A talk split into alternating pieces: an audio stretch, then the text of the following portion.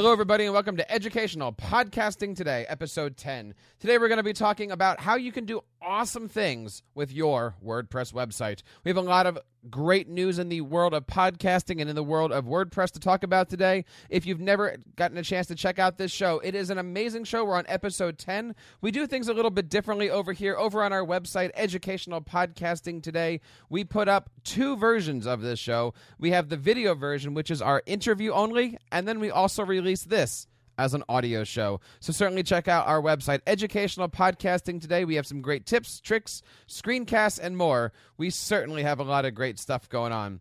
Welcome to the show. My name is Jeff Bradbury. I'm an educator from New Jersey, and I am here to help you create the perfect podcast. And we're also going to be talking about how to create the perfect podcasting website. In our podcasting news segment, I am proud and excited to share with you guys that our brand new Educational Podcasting Today app has officially been submitted to iTunes. And It is very, very exciting. We're teaming up with a great company called Chris Sharens, and we have created a how to podcast app. If you're interested in starting your own podcast, this is going to be the app for you. We're going to take you step by step of how to create a podcast, how to submit to iTunes, how to submit to other places like Feedburner and Libsyn and Podtrac and Blubrry and all these great places. We're going to be having all of our content from TeacherCast on this app all in one place. And I'm also going to be sharing a few other great things about this app, namely you can watch our live broadcast on it. That was one of those great features that that people asked for from the current TeacherCast app, and I wasn't really able to do that. But with this new app, we're certainly going to be doing it. So look at it coming up soon. Uh, what we're going to be hoping to do is to do an ISTE special, and we're going to be making it a 99 cent app at ISTE. So uh, check us out. We're going to be doing a lot of great stuff at ISTE around this podcasting app. We're going to have Chris Sharens on the live show, and we'll talk a little bit more about that uh, in a few minutes here. But there's a lot of great stuff happening around that app. I can't wait to share it with you guys, and uh, please download it. When uh, when it comes out, it is certainly a way that I would love to ask you guys to help support the podcast and support the channel. Our featured podcast of the day is ISTE. ISTE conference is coming up soon. It's going to be at the end of June here and uh, into early July, and it is in Philadelphia. Have you heard about it yet? TeacherCast is actually going to be doing 30 plus hours of live broadcasting. We're going to be broadcasting live in the morning from 8 a.m. to 12. And then on Tuesday, we have a full day of podcasting. But did you know that ISTE has their own podcasts? So check out the ISTE cast. There are some pretty cool things. It is run by the guys that do the YEN, the Young Educators Network. And I want to give a big shout out to those people. Um, they do an amazing job. Their shows are generally about 29, 30 minutes or so. Sometimes they have a little long version depending on their guest. But their shows are absolutely great. Their audio formats, and I highly recommend them. The the link to their shows is over on our uh, episode 10 right here. You can certainly check that out.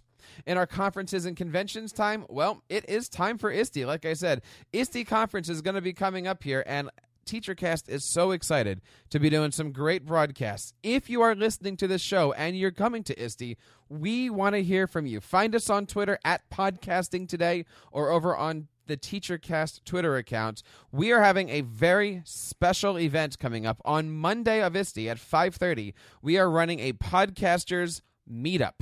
We are it's called a birds of a feather session and essentially what we're trying to do at 5:30 on Monday is to get people who love podcasting, whether you listen to shows, whether you're creating shows, we want to get everybody in one room just to meet each other, just to talk podcasting. We're going to be having some great um, activities there to show off some of the things that you can do on a new Windows machine, on a new Mac machine, on a Chromebook. We're going to be doing a little bit of everything there. If you have an idea for what you could like to see at a podcasters meetup, please come and share with us. We are trying to put it together. So that's going to be Monday from 5:30 to 6:45 and we have a uh, an Eventbrite page set up and you can check out TeacherCast for all of that information. We will make sure that that is also over here on the show notes for educational podcasting today episode 10. This past week, I was up in Connecticut for Apps University, an amazing absolutely amazing Google based event um, done by David Saunders and Merrick up there in Connecticut. It was absolutely great. It was June 13th and 14th at the beautiful Renbrook School in West Hartford, Connecticut. It was fantastic. We had over 150 people there.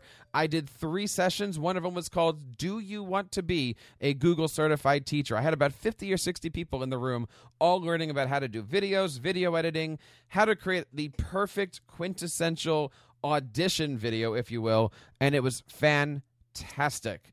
Why do I bring up the how do you be a Google certified teacher and these video shows? Well, because the next thing is that on August 4th through 6th, there is a great conference up in the Boston area called CUE Rockstar Boston, and it is run by the fine folks of CUE and Jon Corippo. We are going to be doing that same thing, but instead of it being a one hour session, we're going to break it down into a two hour session where we're going to show you exactly what it takes to be a Google certified teacher, Apple Distinguished Educator, PBS Learning Media Digital Innovator, Microsoft Digital Fellow, all of those great things. And it really does come down to creating a great video. So we're going to show you how to do that. We're going to be doing some examples. We're going to have you guys get up and do all that stuff. Seats are limited. I think it's like 240 bucks or something like that for a 3-day event, which is unbelievable. $80 a day and you get everything taken care of. It is a fantastic time.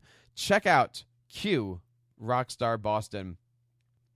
Now, before I jump directly into our interview today with Suzette Franck, which is, by the way, brilliant. She is an amazing guest. I hope you like her. I want to talk about this week on Sunday, June 21st. We are going to be having our live Tech Educator podcast, but not just any podcast this week. This week, we are talking about the ISTE conference. We are going to go into what is ISTE? When is ISTE? How is ISTE? What do you pack? It is our annual ISTE celebration. I am so excited this week because we have Matthew Harris coming on. Matt Harris is an amazing educator, and he is also going to be the new chair of the board of the ISTE organization. Absolutely great guest. And I'm also proud to say that Matt and I are going to be meeting each other in Virginia at the end of July because uh, we got both accepted into ASCD Emerging Leaders, and I'm really, really looking forward to getting to know Matt. Looking forward to him. You, of course, can check us out live this Sunday at 7 o'clock Eastern over on teachercast.tv. That is the Tech Educator Podcast featuring myself and Chris Nesi and Jeff Herb, Sam Patterson, Josh Gothier, and David Saunders. Check us out live. We hope to see you there. I want to move really quickly here into our interview segment. I met Suzette Franck well before Suzette met me. Suzette is an amazing WordPress developer, creator, teacher, and she is one of the co-hosts of the very successful WP Water Cooler podcast. You've heard me talk about this show constantly if you've listened to any of our other episodes of educational podcasting today. Suzette is absolutely one of the most knowledgeable people that I've ever met on WordPress, and she is a blast to talk to. I want to introduce to you Miss Suzette Franck. My guest today is a WordPress expert. She's an author. She is a writer. She is a blogger. She is a fantastic person. And she's also one of the co hosts on one of my favorite podcasts, WP Water Cooler. Want to bring onto the show Miss Suzette Franck. Suzette, how are you today? Welcome to the show. Thank you for having me. I'm doing fabulous. Thank you so much for coming on. Tell us a little bit about yourself. Well, I'm a WordPress professional. Right now, I'm doing freelance. I also contribute to the training team on WordPress.org, as well to write training materials for teachers um, to teach lessons. And I also do some teaching with Girl Develop It, who specializes in teaching affordable uh, classes to women of diverse backgrounds all over the country. We have chapters all over the country. We teach intro to programming classes. Now, a couple times on this show, I've heard you refer to yourself as a front end developer. And I wanted to bring that up because a couple people have asked me, WordPress is simple, right? And I've had to talk to them about, well, if you really want to get into WordPress, you've got all these different jobs. What are some of the things that we look for when we're looking for a WordPress professional? What is a front end developer versus a back end developer, let's say? Well, a front end developer is mostly going to deal with how the site looks. Um, that's a pretty good way to break it down. And a, de- and a back end developer is going to work with how the site functions. So if you just think of functionality versus appearance, that's what you can do. You have a lot of WordPress professionals that do it all. I do a little bit of everything. I do design, I do front end development, I do a tiny bit of back end development, um, but mostly back end development would be like um, working with application programming interfaces or APIs to bring information in from another service, such as like Twitter or Instagram or Flickr. Um, that's a lot of back end programming. Or when you get with dealing with uh, custom post types or different information that's not part of native functionality of WordPress, then you need to hire a developer. So when you're looking um, at front end, is that mostly working with like a Photoshop image and putting it in into code, or is that working with the WordPress dashboard? Let's say it would be working with the actual code. It would be working with the theme itself. Um, it does require a lot of to know the admin panel very well because there's a lot of information you may have to manipulate in there. But a developer just deals with code and making the themes. So if you want to get started, you probably want to get somebody you you want to look at doing themes after you get your content on the site because you want the design to fit your content and not the other way around. Or you want your content to fit the design, not your design to fit the content. Now, that's interesting that you said that. You're the first person that said that on the show here. Put your content or your podcasts or your posts into the site first and then put the theme on it? Yeah, well, well, you do need to have a theme first, but you don't want to do a lot of customization until you have your content in. That's what I mean. Excellent. That is so important. I know a lot of people are looking to switch over to WordPress, and I know I've you know I've helped out a few people that have done all of this work, and I said, but you have like one post. How do you know where all this stuff goes? Why is it important to come up with a, a cycle or with an order to how you organize things? Well, this how you lay out your site is going to be the most important because it's going to determine what features you need, how you want things to be laid out on the site, and how you're going to work with the site. So you really need to have if you don't have any content at all, I would recommend using dummy content. There's a few plugins out there. Um, WP example content is the name of one, and it will just create a bunch of posts and pages for you of different formats. So you can test your theme against all those different formats that are listed in there. Um, so that's super helpful if you don't have any content. But a lot of times people will design, especially they'll design something in Photoshop and it will look gorgeous. And then they find out that when they drop in the actual content, you know, the space for this paragraph was only this big and now you have only like a, a few sentences of paragraph or you find that that's the main problem that I find people having. If you just go from a theme, you don't know what information to put where. Um, so it's it's really good to kind of have an idea of how you're going to structure that content before you go and start developing because custom development is very pricey. It's very expensive for anybody to do. It takes a lot of time. There's a lot of troubleshooting involved in it. Um, and especially if you're asking for something that hasn't been done before, it's going to take a lot of time perhaps to get that working. And this is why I am a big fan of the WP Water Cooler podcast. Tell us a little bit about the show. It, it happens live on Mondays, right? Yes, Mondays at 11 uh, p.m. Uh, that is Pacific time and it's been running for about two years. I started with the show, so I started right when it first started about two years ago. And the idea was to get a group of people together to talk about WordPress, like what they would say around maybe the water cooler. That's where the name of the idea, the idea for the show came. Just like what people were kind of gossiping, being saying about different things that are happening in the WordPress community. We talk about WordPress, how to use WordPress, WordPress training. We talk about a lot of different issues around WordPress, um, but sometimes we don't. Sometimes we veer off topic, and it's really we usually have a topic for the show, and then we build a discussion around that. And it's an open conversation, so there is a lot of interruption. There's not um, mo- it's not moderated, so anybody can say anything at any time. And so we have five regulars that are on the show that are usually on every week, and then we bring guests people on as well to talk about their special area of, of uh, interest. And one of the things that I love about the show is that it is timed. I mean, a lot of I, I tend I tend to check it out during my lunch break. It is a thirty minute show, and you don't go over that thirty minutes. That's right. It's a hard stop and a hard a hard start and a hard stop. Eleven to eleven thirty, and then um, to make sure that we're always on time, we always have a pre show. A lot of people don't know this, but there's a half an hour pre show that doesn't get published. And it's just kind of like so we can test out our equipment and get everything working. But that time, even the, the banter that goes on during that time really helps to relax us so that we're ready to go right at 11 um, with the show.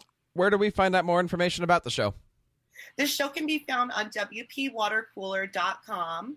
And the show is listed every every every week it's listed there as well as an archive of past shows. So we have a lot of different topics about everything you can think of wordpress. Nice. Definitely check them out. I know i listened to you on the way up to work on the way back to work. Most of the shows we listen to a couple times. It is absolutely a great show.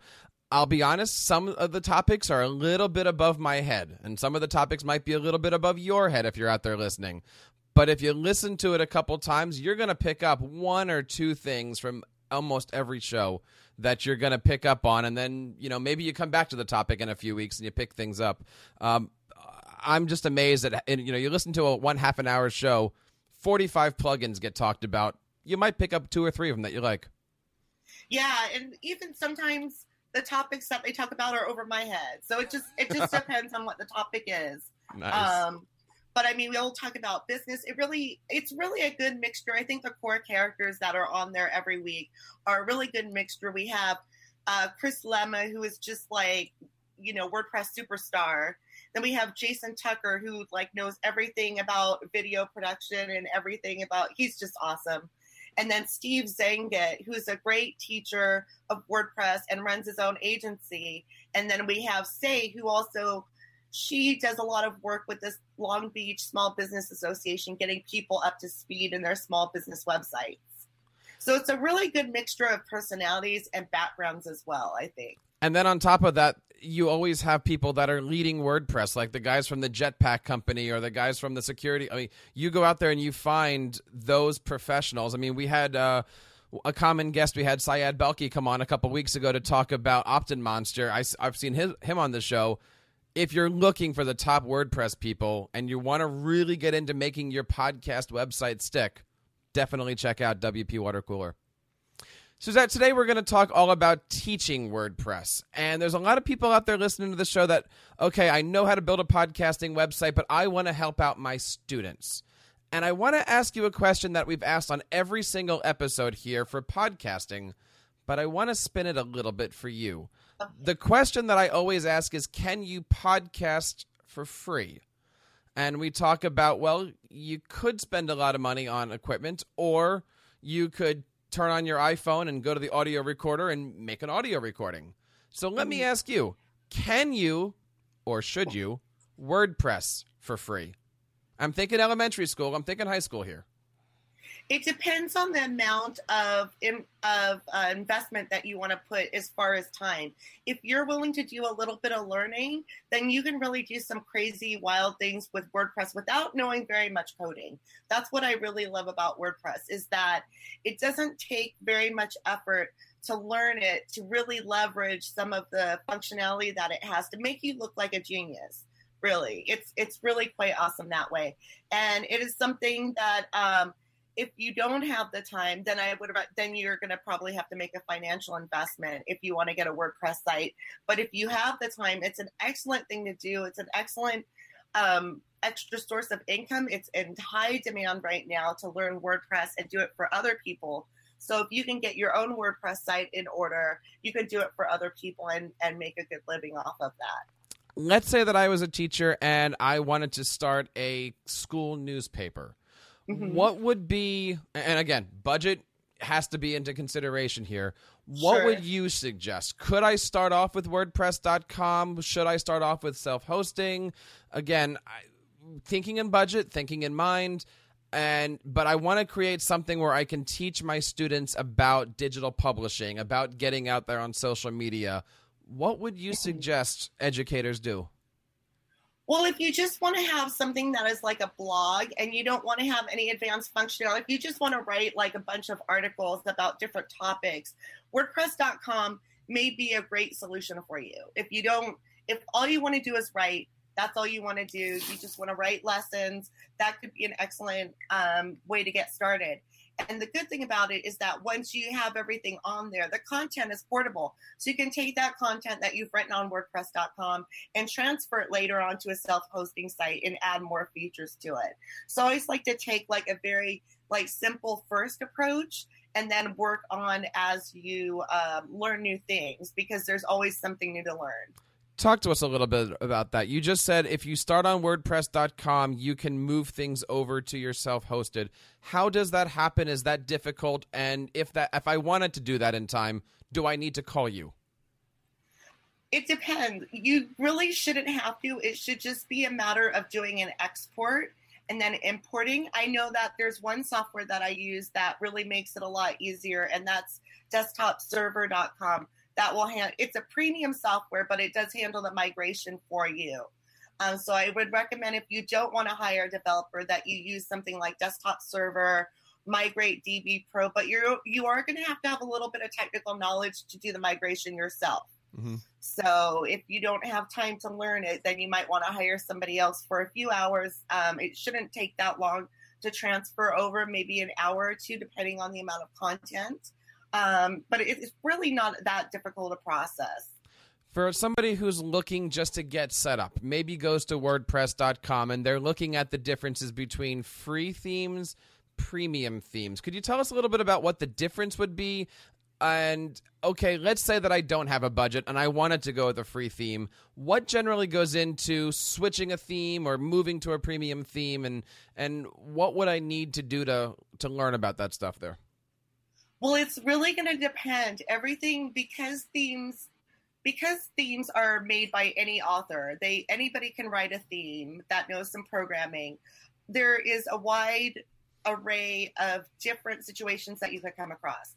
So some themes use something called short codes this and they build functionality into their theme, which they really shouldn't. They should keep the functionality out of the theme. But a lot of people, especially on ThemeForest, like to include a lot of special functionality in the theme. And when you use this special functionality, it makes it harder to change to a different theme because that new theme may not have that same functionality in it and it's going to break part of your site. Um, so I would recommend going with a free theme if you're starting out. That's going to be the easiest to upgrade. The only difference between a free and a premium theme is the, the level of support that you're getting. So with a free theme, there's typically not support, or there's a support forum. That's a good way, or the, just the internet itself. With a premium theme, you have a direct um, line sometimes to the developer to ask questions, but it really depends on theme to theme. It really does vary. But just in general, premium, you will get somebody to handhold, and with a free theme, you will pretty much have to do it yourself. And we talked a little bit about short codes on last week's episode. We actually had Dustin Hartzler come on, who works with works for Automattic, and we were talking about short codes as those snippets of text that are within brackets. And yes. the question I asked him, we really didn't quite hash this out yet, but if a page has short codes on it, that means it doesn't have all the text. Mm-hmm. Is that still a Google happy page? Do you know? It should still be a happy page because all the processing of what happens in the brackets goes on on the back end and uh then on the server side. And then that's processed. And then the server side spits out the HTML. And the HTML is what the Google um, and the search engines really care about. That is good to know. We couldn't figure yeah. that answer last night. I was emailing Yoast the other day trying to ask these questions. so, you're a teacher, and you said that you go out and you help people learn how to do WordPress. I'm a teacher. I have students that I want to help do WordPress. What is an early age? Can I start WordPress on fi- at five years old? Can I start WordPress at middle school? Um, we here at TeacherCast are, are big fans of KidBlog, which is essentially mm-hmm. WordPress for students. Where, what nice. do you say? When when can we really start to get into the dot coms dot orgs and um, what should well, we be doing it's at first? It's going to depend on on the kid, on the maturity of the child, of course. But I've I've taught um, children as young as seven hmm. how to use. They could start writing blogs, and I start them off on dot com because I just want to get them in the habit of writing, and that's pretty much the way that I go with children. Interesting. And I remember I taught one time. I taught at uh, Phoenix. I taught a kids word camp. So we taught them how to use WordPress.com and we showed them how to do a few things. But they're brilliant. They can pick up things very quickly and they love to have that tool available to them to express themselves.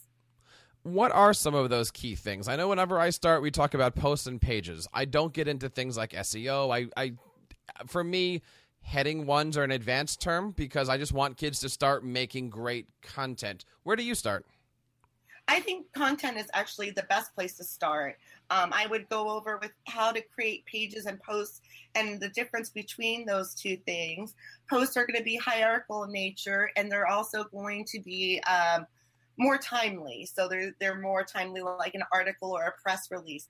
Pages are more for static content, such as like your about page, your contact page, stuff that's not going to change as often as like an an article that's released quickly. So it's more kind of set to stay there. So I think that once uh, beginners get that, then they are on their way to creating great content. You really don't have to worry about anything else when you when you're just starting out, other than creating great content.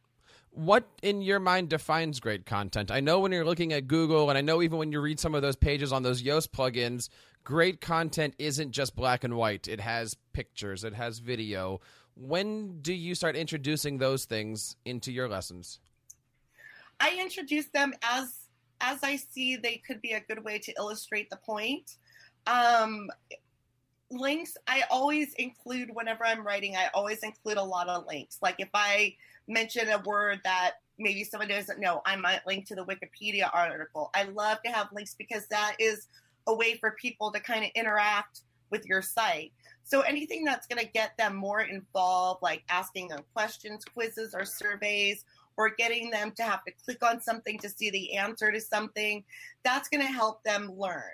And they're going to appreciate that. That is like what I call content. It's stuff that you created that's brand new. Um, it can be about any subject that you want, but it has to be like just stuff that you know that isn't written anywhere, basically it, it is so important, I think, just to get people up and writing. I mean, I love the fact that with WordPress you have that button that came out a few versions ago, distraction free, takes yes. all the business off. I love the fact that one of the recent updates um, in your post editor where you're writing your stuff, it no longer scrolls to the top. You've always got those menu bars. So if your mm-hmm. content is really, really long, one of the questions that kids ask me about, and I, I want you to explain this because I know you can headers, heading one, heading two, heading three. What does that mean and why is all that there? Well, there's it's good that's a great question to ask and it used to be that heading one heading two heading three those had to deal with different styles of formatting and people would use like the heading one would be like the largest. But that's not so much the case anymore. Now we use today what we call semantic markup. So when you label something as h1 that is the most important heading on that page. Heading 2 would be the next most important. So you might have one heading 1 per page. You might have several heading 2s per page. And it's just if you could just imagine like an outline view, what would be like the most important thing? That would be heading one. And then underneath that, you would have like your heading twos, and then you can break it down further. So I like that that kind of whole idea when you're thinking about structuring your content because you want to start at a high level and you want to break it down with supporting content for that for that top level. But it's semantic because it's not doesn't apply to styling styling can be applied to different levels and make them look different but the main thing is that that is the the heading one is the most important. And when search engines look they look for those headings. They look to see so rather than making something bold you might want to make it an h3 if it's if it's something of a subject or a topic that might be searched on that's good advice. I know with TeacherCast, I I only do H threes and below because H ones the text is really really big, and I'm trying to figure out how to make that a little bit smaller. But that's yes. for another show at another time. Talk to us about media. Okay, so I've got kids, I've got content, and we have the ability to create a video.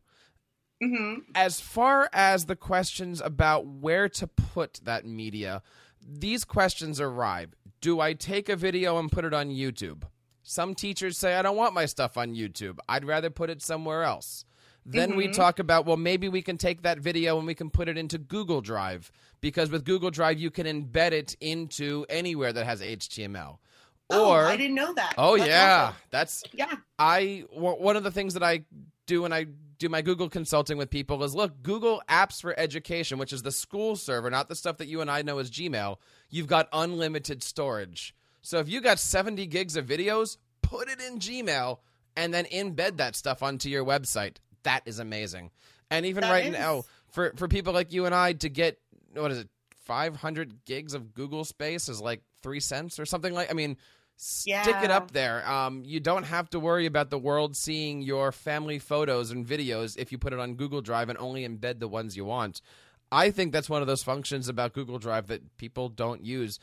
And there's so many good Google Drive or Google Apps plugins that are out there right now. I'm getting off topic, but I saw one recently that uh, that integrates with Google Forms and it embeds the Oh, Google wow. form onto your WordPress, but it doesn't give the the the the, the iframe box. It makes it Uh-huh. look seamless with your theme, no matter what.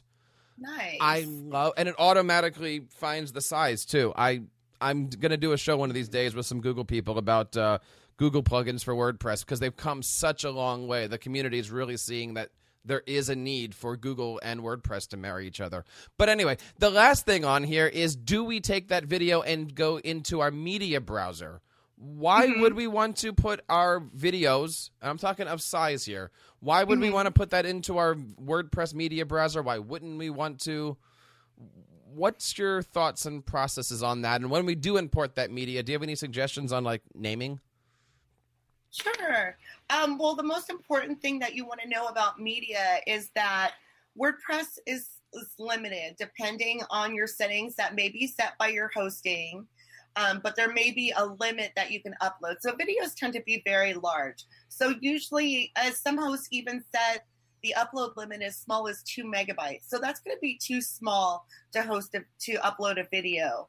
Um, so there's a few different things that you can do to go about that you can actually um, change your PHP settings, but this gets into more advanced configuration. That was over Just most people's your heads. media in there. If it's over like five megabytes, I would recommend not putting it in WordPress and putting it either on Vimeo, Google Hang, Google, or um, YouTube.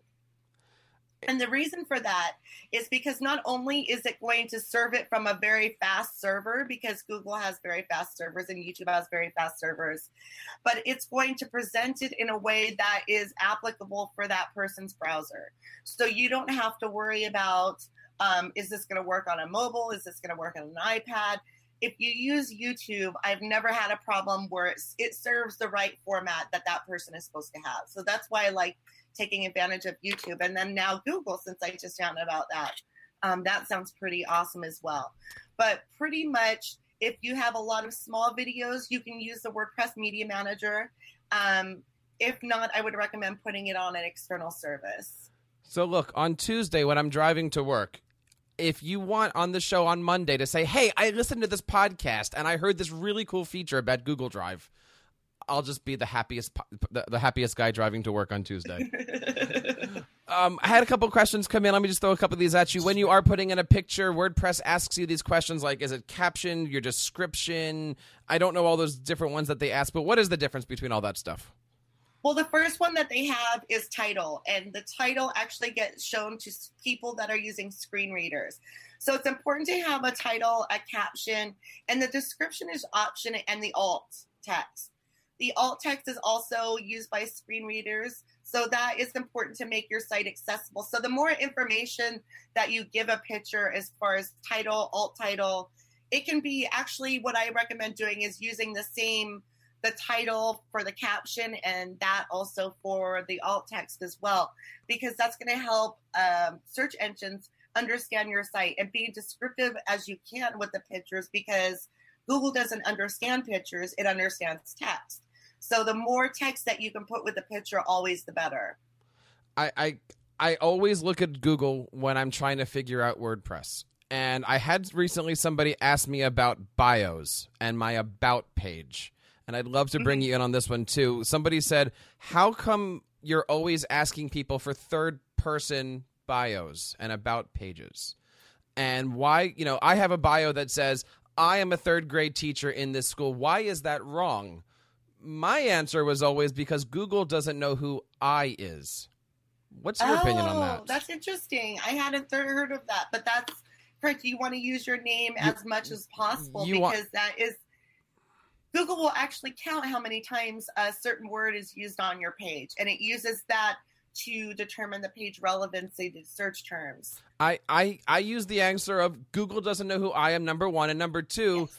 Suzette, when I want to find your bio and use it on my on my site and I go to copy it, if your bio says I I I, I don't want to use it. I want to. I'm going to have to sit there and change all the I's to Suzette. So I always give them the two things: make it easy for somebody to copy your bio, and if that person and whoever's going to copy it, Google's going to copy it first.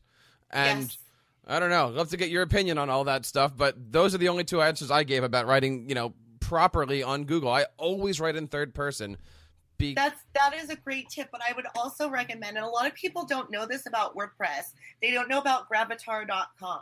what? and what gra- gravatar.com so what this is is it's a central kind of um, where you can put your bio your avatar all of your social media links and different sites use it wordpress uses it and it attaches it all to your email address so if you notice if you look in the user profiles under wordpress and some people have a little picture next to it and some people don't it's because they've set up their picture on gravatar hmm and there's some other services that will pull from that information. So I recommend always having your Gravatar set up with your most current bio and all of your social media links. And then you always know where you can copy and paste that and write it in third person because I think that's a great tip.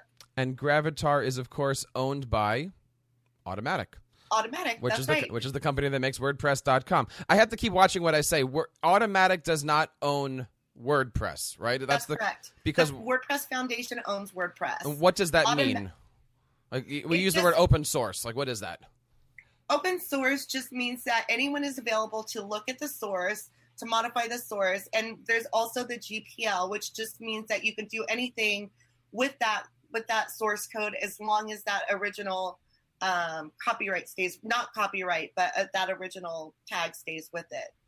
you know, one of the plugins that I use is called User Photo, and that's essentially a plugin that can override what your Gravatar photo is. So Oh, nice. I use that because when I'm dealing with students, I don't want to have kids' pictures on there, whether they use Gravatar or not. I want to give That's them, you know, baseballs or footballs or ballerinas or something like that. It, it's just a nice little plugin that you can simply go in there and customize that user feature a little bit more, um, and and have complete control over your pictures and your avatars and stuff like that. So we're going to make sure that all of this stuff is in our show notes over at educationalpodcasting.today. Suzette, I got to say thank you for your time here. There's a lot of questions that people have. Um, certainly, you know, you can reach out here to the podcast at podcasting today. Suzette, where can we find you on your Twitter account? On my Twitter, it's Suzette underscore Franck, and that's F R A N C K with the C K at the end. A lot of people look for me as Suzette Frank without the C K. So if you look for me, that I'm on Facebook, on Twitter, LinkedIn, and also at SuzetteFranck.com and Suzette.pro. You can find me on there as well. And I got to tell you, you are absolutely all over social media. I mean, you know, the way that we got hooked up is I just reached out and said, I need help with this. And absolutely awesome to work with you and awesome to, to get some help and to meet you and stuff like that. Where is the future of WordPress? We just came out with version 4.2, I believe. Yes. And so they're trying to release a new WordPress like four times a year. I know you had mentioned that you're working with Core. I don't know what that means, but where is the future of Word? I mean, I know what it means, but what, what where, where is the future of WordPress going? I think it's going to lie in getting um, education out there for people because it's it's great. WordPress is only going to get better by more people knowing how to use it and develop for it. So we need to get more education on how to use WordPress and just the web in general out in schools. I think. And there's something called a Word Camp. Now, this we, Yes. we're familiar with Ed Camps, which is going to a conference and meeting people. Uh, and I've been to Ed Camps. I've been to WordCamps. There's just something about reaching out to WordPress people. What is a WordCamp? What can you see? And and and why do you go to WordCamps? WordCamps are awesome. They are a great, they're a very inexpensive way that you can get two days of, of different uh, classes. Usually, what they have is they'll have a different speaker every hour, and they'll usually maybe run one or two tracks next to each other so that you can pick between which which session you want to attend. But it's just a day of sessions about all things WordPress from beginner, no matter what you are, if you're a user a content person, a business owner, anything that wants to work with WordPress or the web. It's such a great networking event because people that love WordPress, they really love WordPress and they're passionate about WordPress. And this comes across when you meet the people. They are very passionate, they're very generous with their knowledge. It's a great community to get tapped into. Um, so actually, I'm kind of a word WordCamp addict.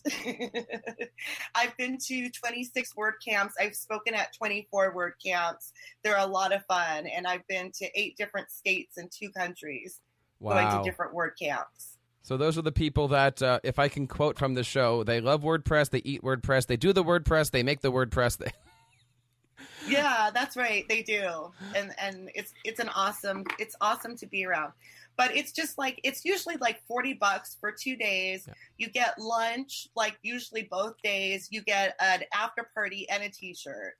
It's such a fun thing for students to do. I, I really encourage that. And i think getting the t-shirt is what we're all there for. I mean i want to pick up yes. on what you said two days. Now for ed camps we're mostly looking at a saturday maybe like an 8 to 3 8 to 2 done free word camps are amazing and you might be sitting there going 40 bucks for a conference look Last year, I went to WordCamp Philly. I went for both days, but the best part about that was number one, they had a room set up, and they actually brought in about six or seven guys from Automattic, the company that does WordPress.com.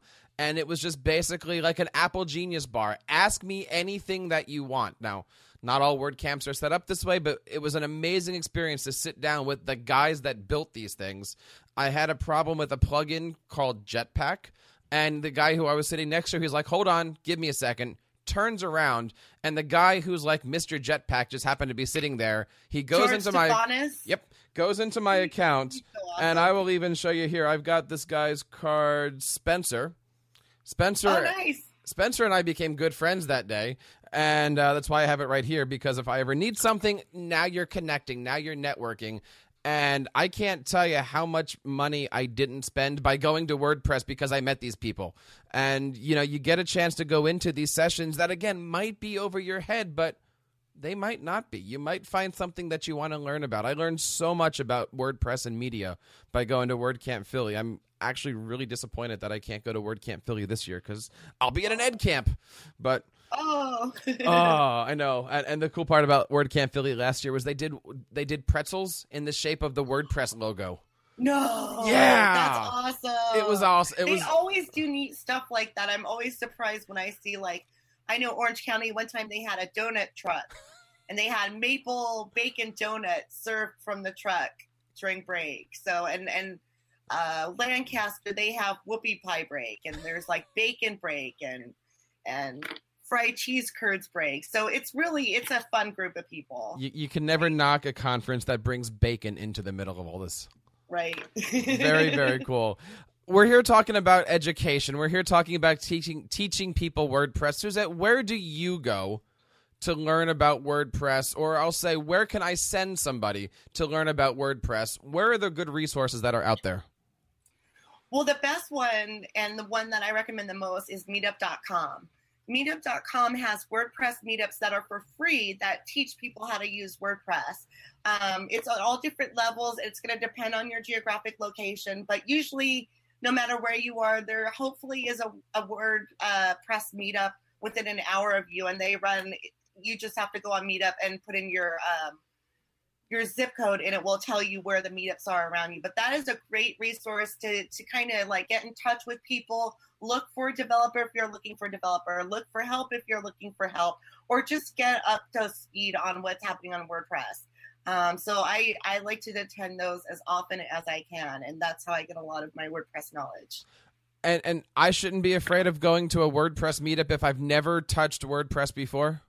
No, not absolutely not. They're very welcoming people. A lot of times there's a lot of people that are just brand new to WordPress never used it. They don't even know what it is really, but they just want to come and find out what it is. This would be a great place, and especially talk to the people because they will love to tell you all about it.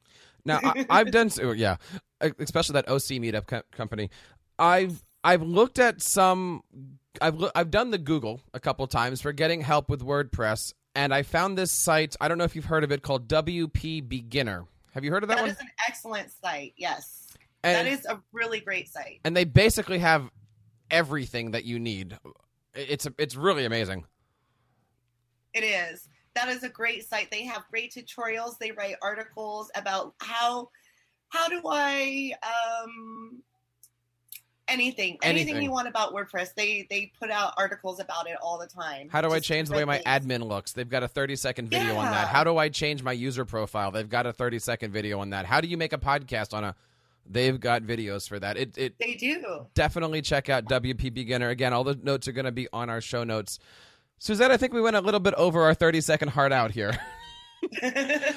but that's okay. You are welcome back to, you know, we, we, we would love to have you come back on the show anytime. One last time, Suzette, where can we find more information about you? And please tell us how we can participate in the Water Cooler podcast. The Water Cooler podcast is at wpwatercooler.com. You can go there, and we're on every Monday at 11 Pacific time.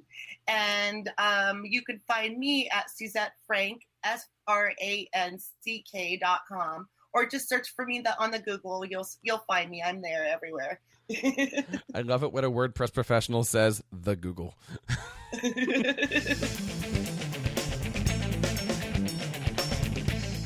Well, my friends, that wraps up episode 10. I want to say so much.